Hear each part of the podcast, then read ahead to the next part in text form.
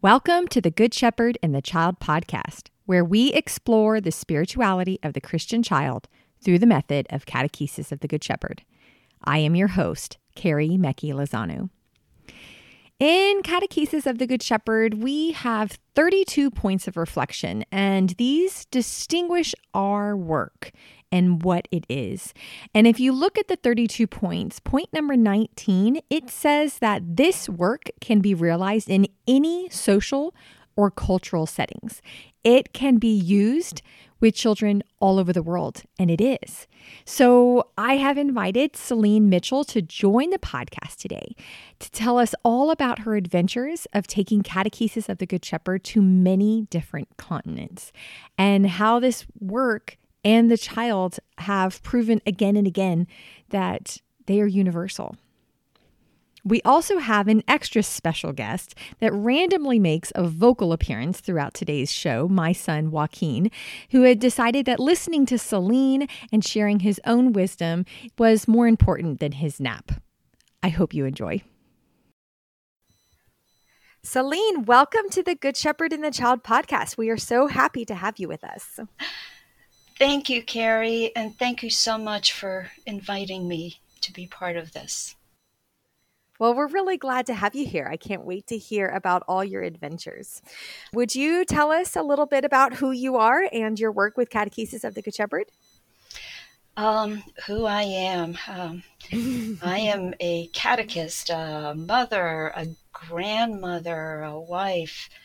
I was a youth minister Mm. And so we had a youth ministry meeting at St. John Neumann, and Barbara Stokes, the director there, invited us to come and see a special room mm-hmm. that they used for young children.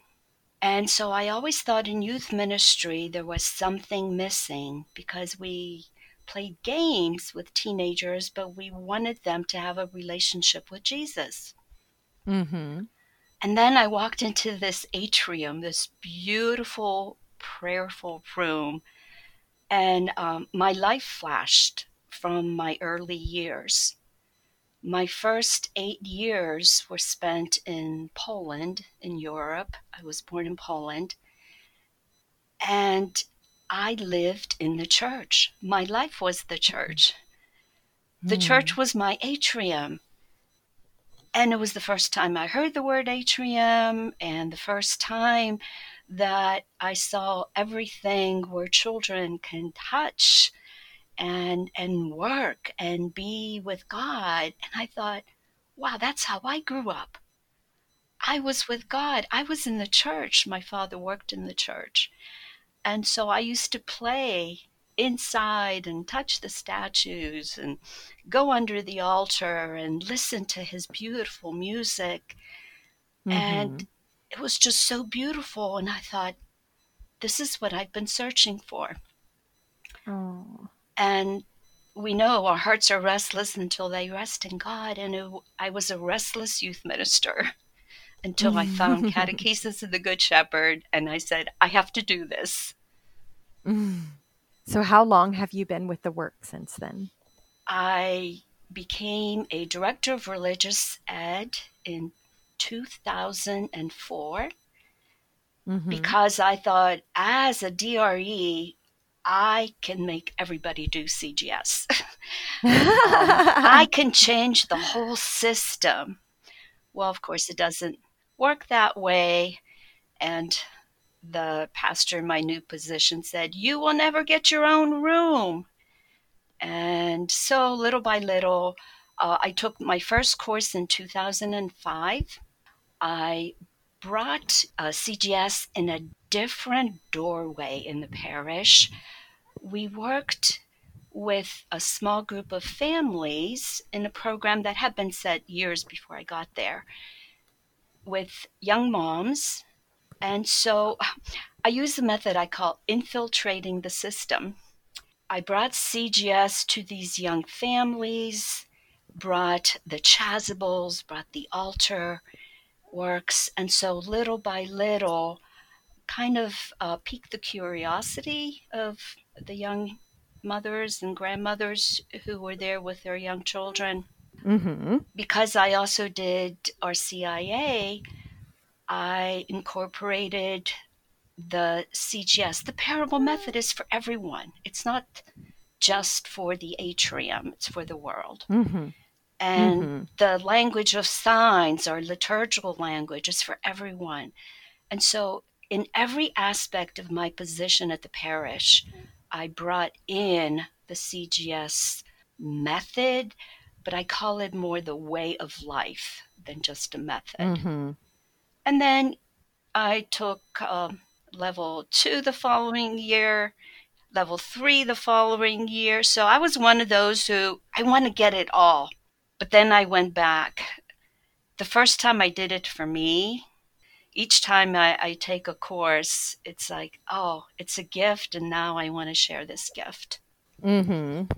I love that because I've always felt that people of all ages benefit from this work so beautifully, especially with the child right next to them. So I love the way that you were able to take the way of Catechesis of the Good Shepherd and apply it to other programs and other, in other groups of people throughout your parish. That's really beautiful. Yes, and little by little, we started the atrium material. In fact, my first atrium, I'll never forget, the first session was December 8th. So I tell everyone, you can begin any time and you don't need all the materials. I would be making materials with my friend Allison, who took the course with me the first time and we would be making materials the week before we're, we were doing that presentation. And so just little by little, our atrium grew. Little by little, such humble beginnings. Yes, the mustard seed. well, Celine, you have some really amazing adventures that you have done since you've gotten involved with Catechesis of the Good Shepherd. I would love to hear about them. I whenever I hear about missionary work, it makes my heart very happy. Whenever I hear about catechesis of the Good Shepherd, it makes my heart very happy. So to put those two works together just makes my whole body happy. So I would just love to hear more about the different adventures that you have had all around the world with this method of catechesis of the Good Shepherd. Yes. Um, catechesis is is a journey and so when jesus told the apostles come follow me in CGS, it's we just need to be open to where is the Good Shepherd leading us. Mm-hmm. And as Tina Lillig, our first national director, spoke of that friendship of catechesis, this friendship takes us to many amazing places. We get to meet so many beautiful people. So one day I got a call from um, my friend Anna Guida, who has taught me so much about CGS and Montessori and she said, I heard of uh, Betsy going to Latvia. Hey, you're from Poland. I think you should go with her. Latvia.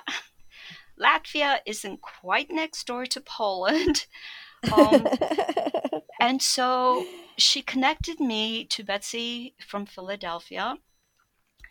And one thing led to another. And then one day I found myself at JFK Airport waiting to meet Betsy, and I knew instantly who she was by the joy in her walk and her face. We had never met until Mm. that day at the airport. And we went together. That was 2010. We went to Latvia to do a course for the Missionaries of Charity oh, wow. in Riga, the capital of Latvia. It was the most amazing experience in my life to be with the Mm. missionaries of charity. I told the sisters God really has a sense of humor. Here I am teaching them about Jesus when in front of me they're all so filled with this joy and this light of Jesus that it was just such an amazing experience and so beautiful. It was a retreat for for me, for Betsy, for for the sisters, mm-hmm. and that was the first journey to Latvia. And uh, I went a total of six times. Wow. And the sisters, uh, the missionaries of charity, gathered from the Eastern European region, which included parts of Russia. So there were sisters from Siberia, from uh, the Netherlands, from Azerbaijan. I had to learn to spell Azerbaijan, um, Armenia, Belarus, uh, Poland. Uh, and because of my connection with Poland, it was really a, a coming home, uh, a meeting of sisters in, in faith and sisters in Christ. It was just such a beautiful experience. So tell me about how was this experience different from formation here in the States, or how was it similar? Ah, yes, that's a good question. Uh, it's similar in the aspect of I truly feel every CGS course is a retreat. Mm-hmm. We Yeah. speak of we are going to share information about the child and about this process, but it is a formation. And with that information, information, there is a transformation. And so it's beautiful how we see that transformation does take place in each one of us, even in the formation leaders with every course. I think the biggest difference is that usually in a typical course, I see that aha moment in about the third day in the lay folks that, oh, wow, I get this because it's such a different way of being with a child, of listening to God. It's not that I'm going to transmit everything I know. And so that third day is so beautiful to see in courses.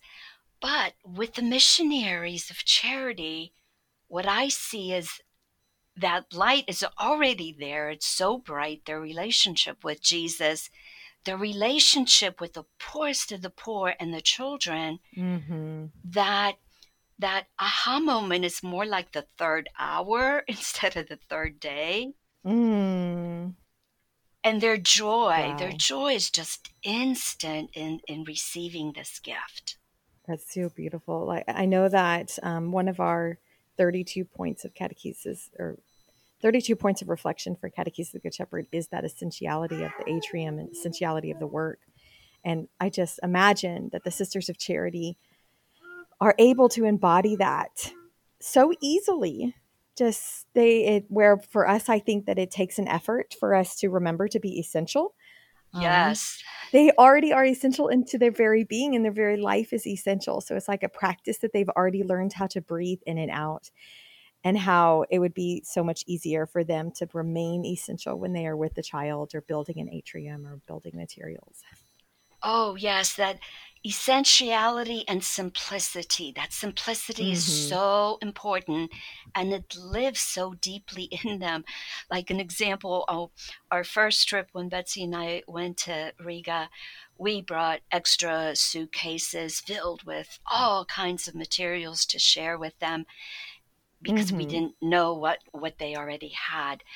But Mhm. um, we left some of our suitcases. So as, as I was telling Sister Anna, I want to leave my suitcases and you know this carry-on. They're just empty now. And she goes, "Oh, Celine, our sisters do not use suitcases." I said, "Well, you can always share it with the homeless because they had a soup kitchen and a homeless shelter." Much later, one of the sis- sisters, Nathaniel, who took the course, um, she had written to me thanking me about leaving the suitcase. She was allowed to keep it and she used it as her portable atrium and sheepfold. She Oh, wow. had made a sheepfold and she took it to different places where she ministered. She had written me of stories where she would visit the elderly women. Um, She Mhm. was in Moscow at this time, and so she would visit these women who lived under such harsh, poor conditions. and had such great fear of authority. And so their lens of looking at God was also of fear and power. Mm-hmm. And she wrote how by bringing them the Good Shepherd, even through the concrete sheepfold, little by little, these elderly women whose lives were so filled with with pain and harshness, they um, they became softer, and their Mm. hearts became more open to receiving that love of Jesus. And she took it under bridges for the homeless. She wrote a beautiful letter to me one year about how she even used it at the Russian, um, at the embassy. There was a diplomat from Kenya who was suffering from brain cancer and he was going to uh, die. And uh, she brought in the sheepfold and she told him the parable of the Good Shepherd using those beautiful but simple materials that she had made out of little Mhm. orange crates that she found in the trash can. Oh wow. And they recycle everything. And it's so simple. They really taught me about the essentiality and simplicity of materials. Sister took a Mhm. broomstick and just sawed it into three inch pieces and rounded off the tops. And those were the figures for the 3D diorama figures. So the materials don't have to be expensive and they use everything that they have. And it's just such a beautiful work of collaboration with what God has given us and what can we make slightly different so that the child or the adult can experience the Good Shepherd. hmm I remember when I was living in Haiti, there was um, some missionaries who had built an atrium.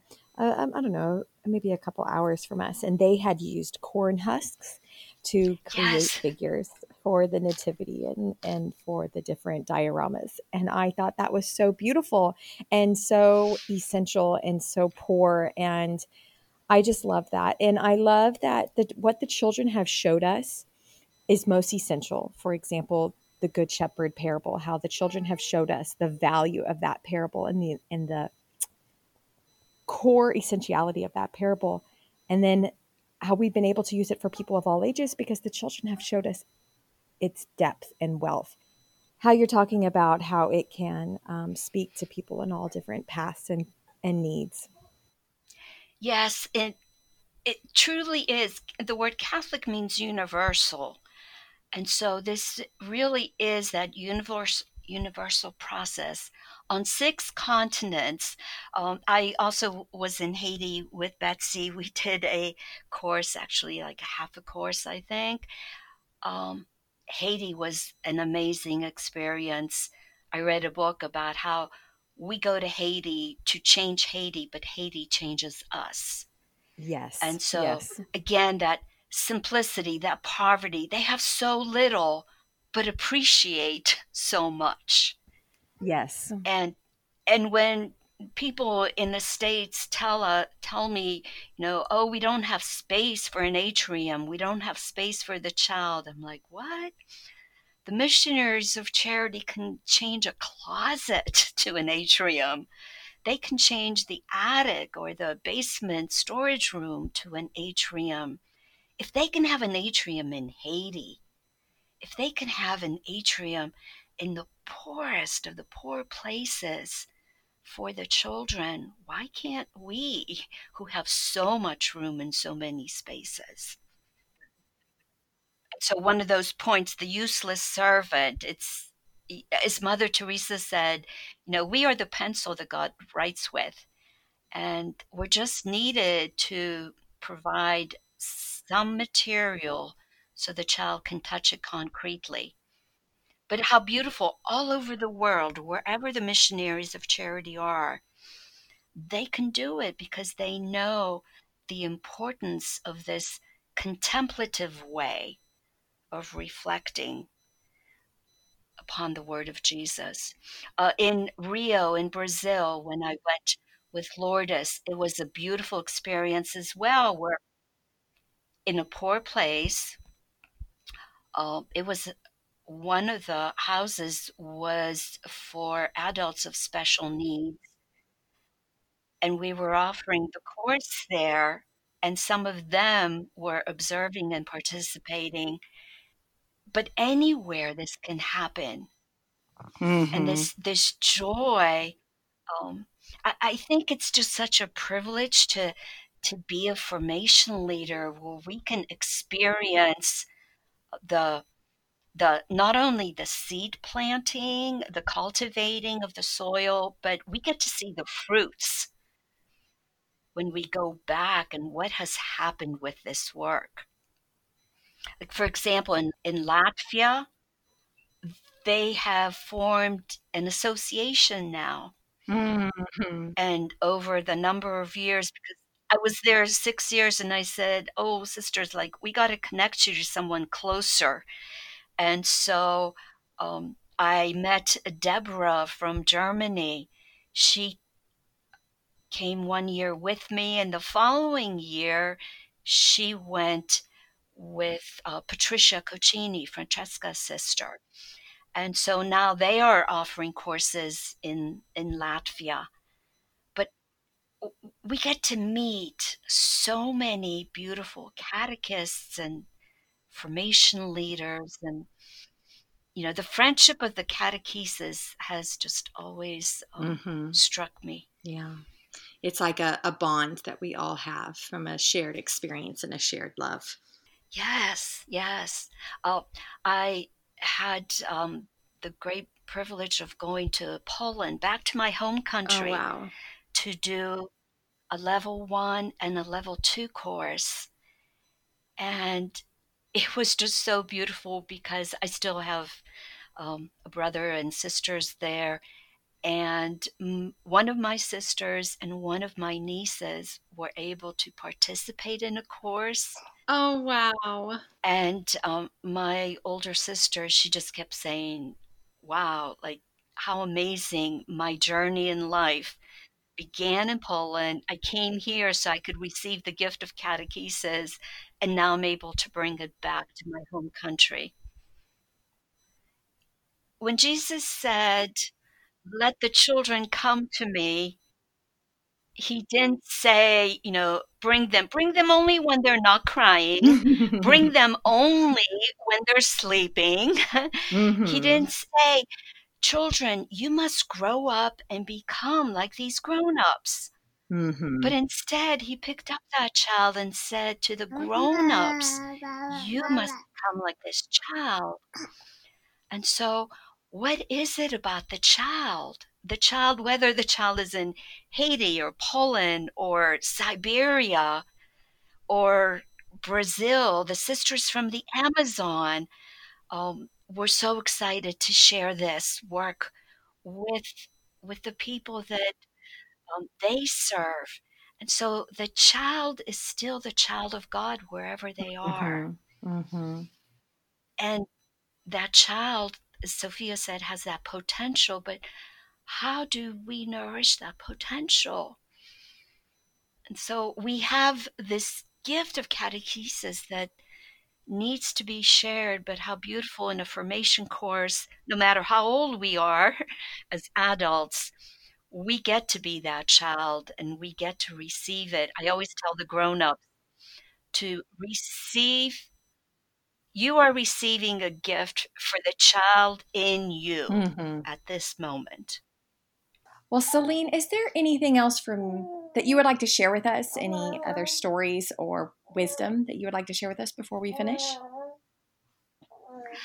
I just want to encourage the catechist because I know I was one when I first took the course and oh, I am going to have this great atrium and the best materials and there is no perfect atrium. There is no perfect time. The time is now when we are able to. But it is a slow process. And so taking that first step of participating in a course, but it's only the first step. So often we think, you know, we're done after the course, but it's only the beginning. Mhm. I think I've taken each level course at least 3 times from different formation leaders. And I say, "We are giving you a basic recipe, but how will you use this recipe? And how will God provide this environment for this recipe to be mixed, to be used?" And so every atrium is different. I have a, a cute story just from this Wednesday. A child who is in our Montessori group. I, I work also at St. Ambrose Academy, where we have a Catholic hybrid homeschool co op. Mhm. So I am a Montessori guide two mornings a week, and then I have CGS level one Monday afternoon and CGS level two Wednesday afternoon. But a, a young child who was in the Montessori room saw the door open to the atrium, came in and is looking around. And his mother had told me he goes to an atrium at their parish. And he's looking, and I said, So, George, what do you see here? Is it the same or is it different? He said, Some things are the same, but some things are different. I said, You know, it's just like our church. When you walk into a church, you know you're going to see a cross, you know you will see an altar, but what does it look like? And so every atrium will come from its community. It will be different depending on the gifts of the community, but it will have the same content. And so often in a session, a child will stop and simply look around and say, God is here. Oh, wow. And they've even written that on that prayer, on a prayer card. God is here. And that's how I feel when I'm in the atrium. It's such a blessing. It's it's not a job, it's not a work. It is a blessing for us adults to be in that atrium so that we can, as Gianna said, listen to God with the children. But don't worry about having the perfect atrium and the perfect material because there isn't a perfect material or perfect atrium. And, you know, I also caution uh, my word is when someone says, Oh, that is so cute. It's like, Oh, no. I've learned from the missionaries that the more simple, the more essential. Mhm. Mhm. And, you know, Gianna and Sofia cautioned us about embellishments. And so just to provide what you can when it's done with love from the heart, you know, as that prayer at the Mass says, we bring the works that human hands have made. And so in the atrium, we offer ourselves in this material that we have made. And what a joy it is to experience, to watch, to observe the children using the materials and, and see that joy. But knowing that it truly is universal, this message of Jesus speaks the same language. You know, we had a level three course, part one last year, and we had participants all o- from all over the US, including Father Tom from Poland came, Wow.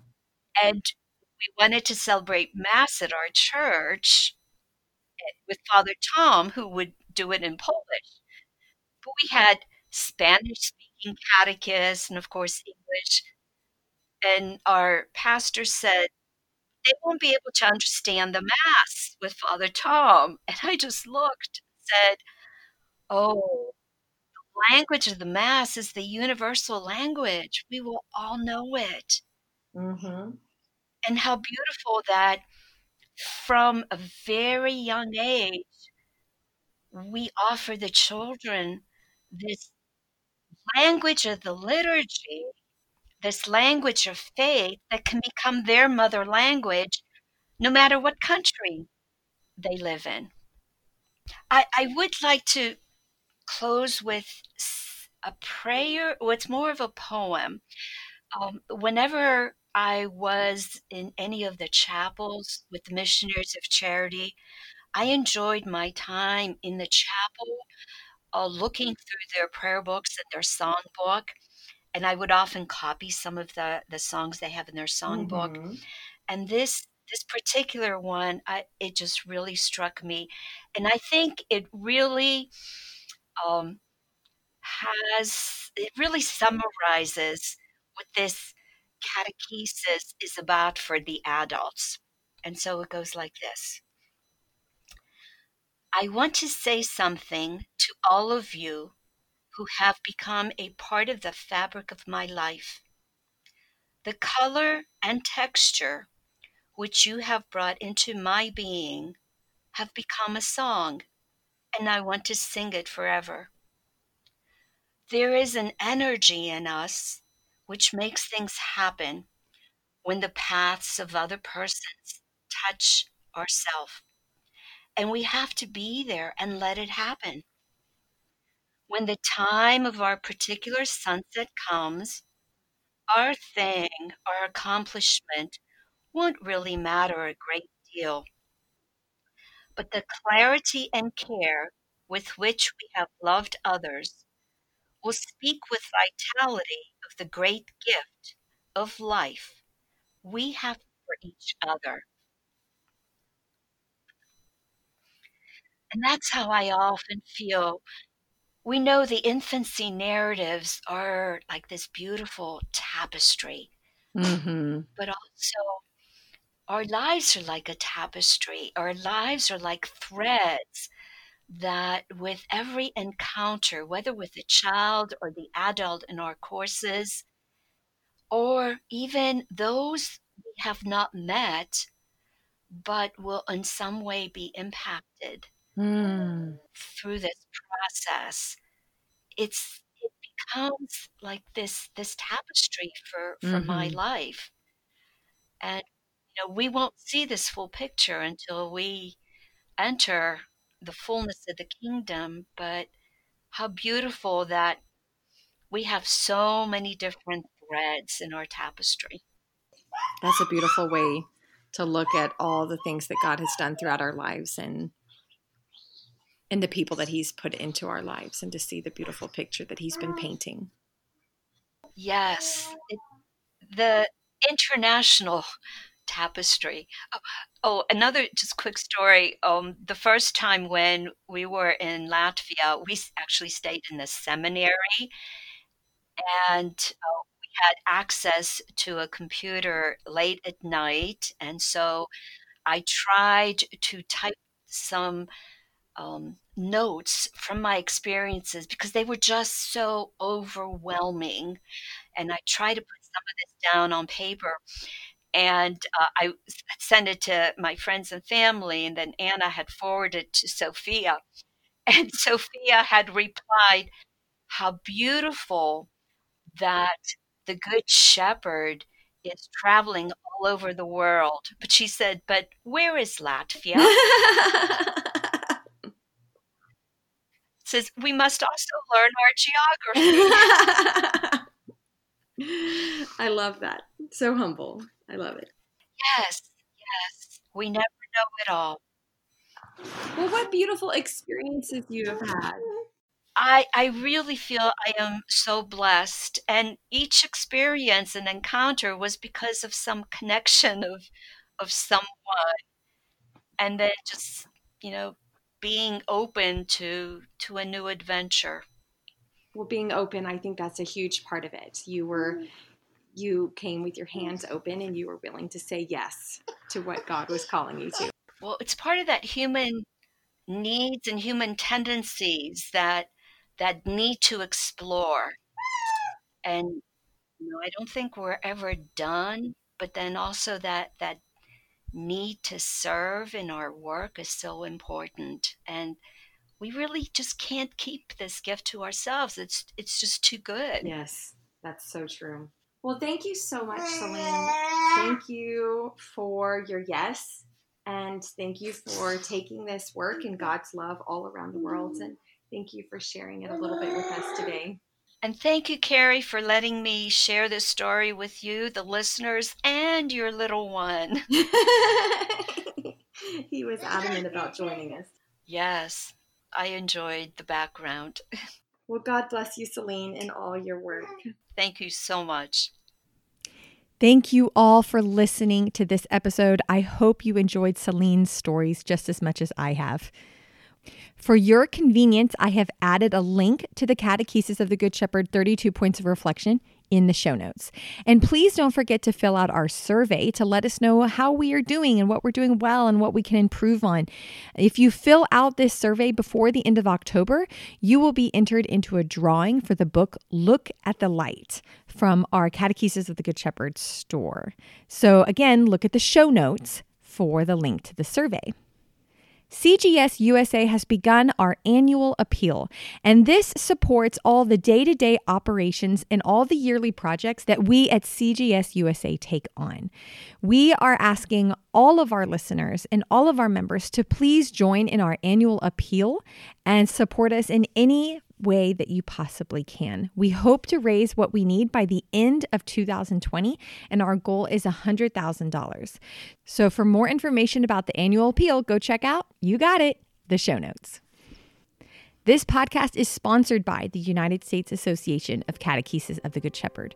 We want to thank all the contributing members of the association because you are making this podcast possible. If you want to know more about Catechesis of the Good Shepherd, or if you would like to become a member, please go to cgsusa.org. Thank you all for joining us this week. We will see you in two weeks. Go and fall more deeply in love with God.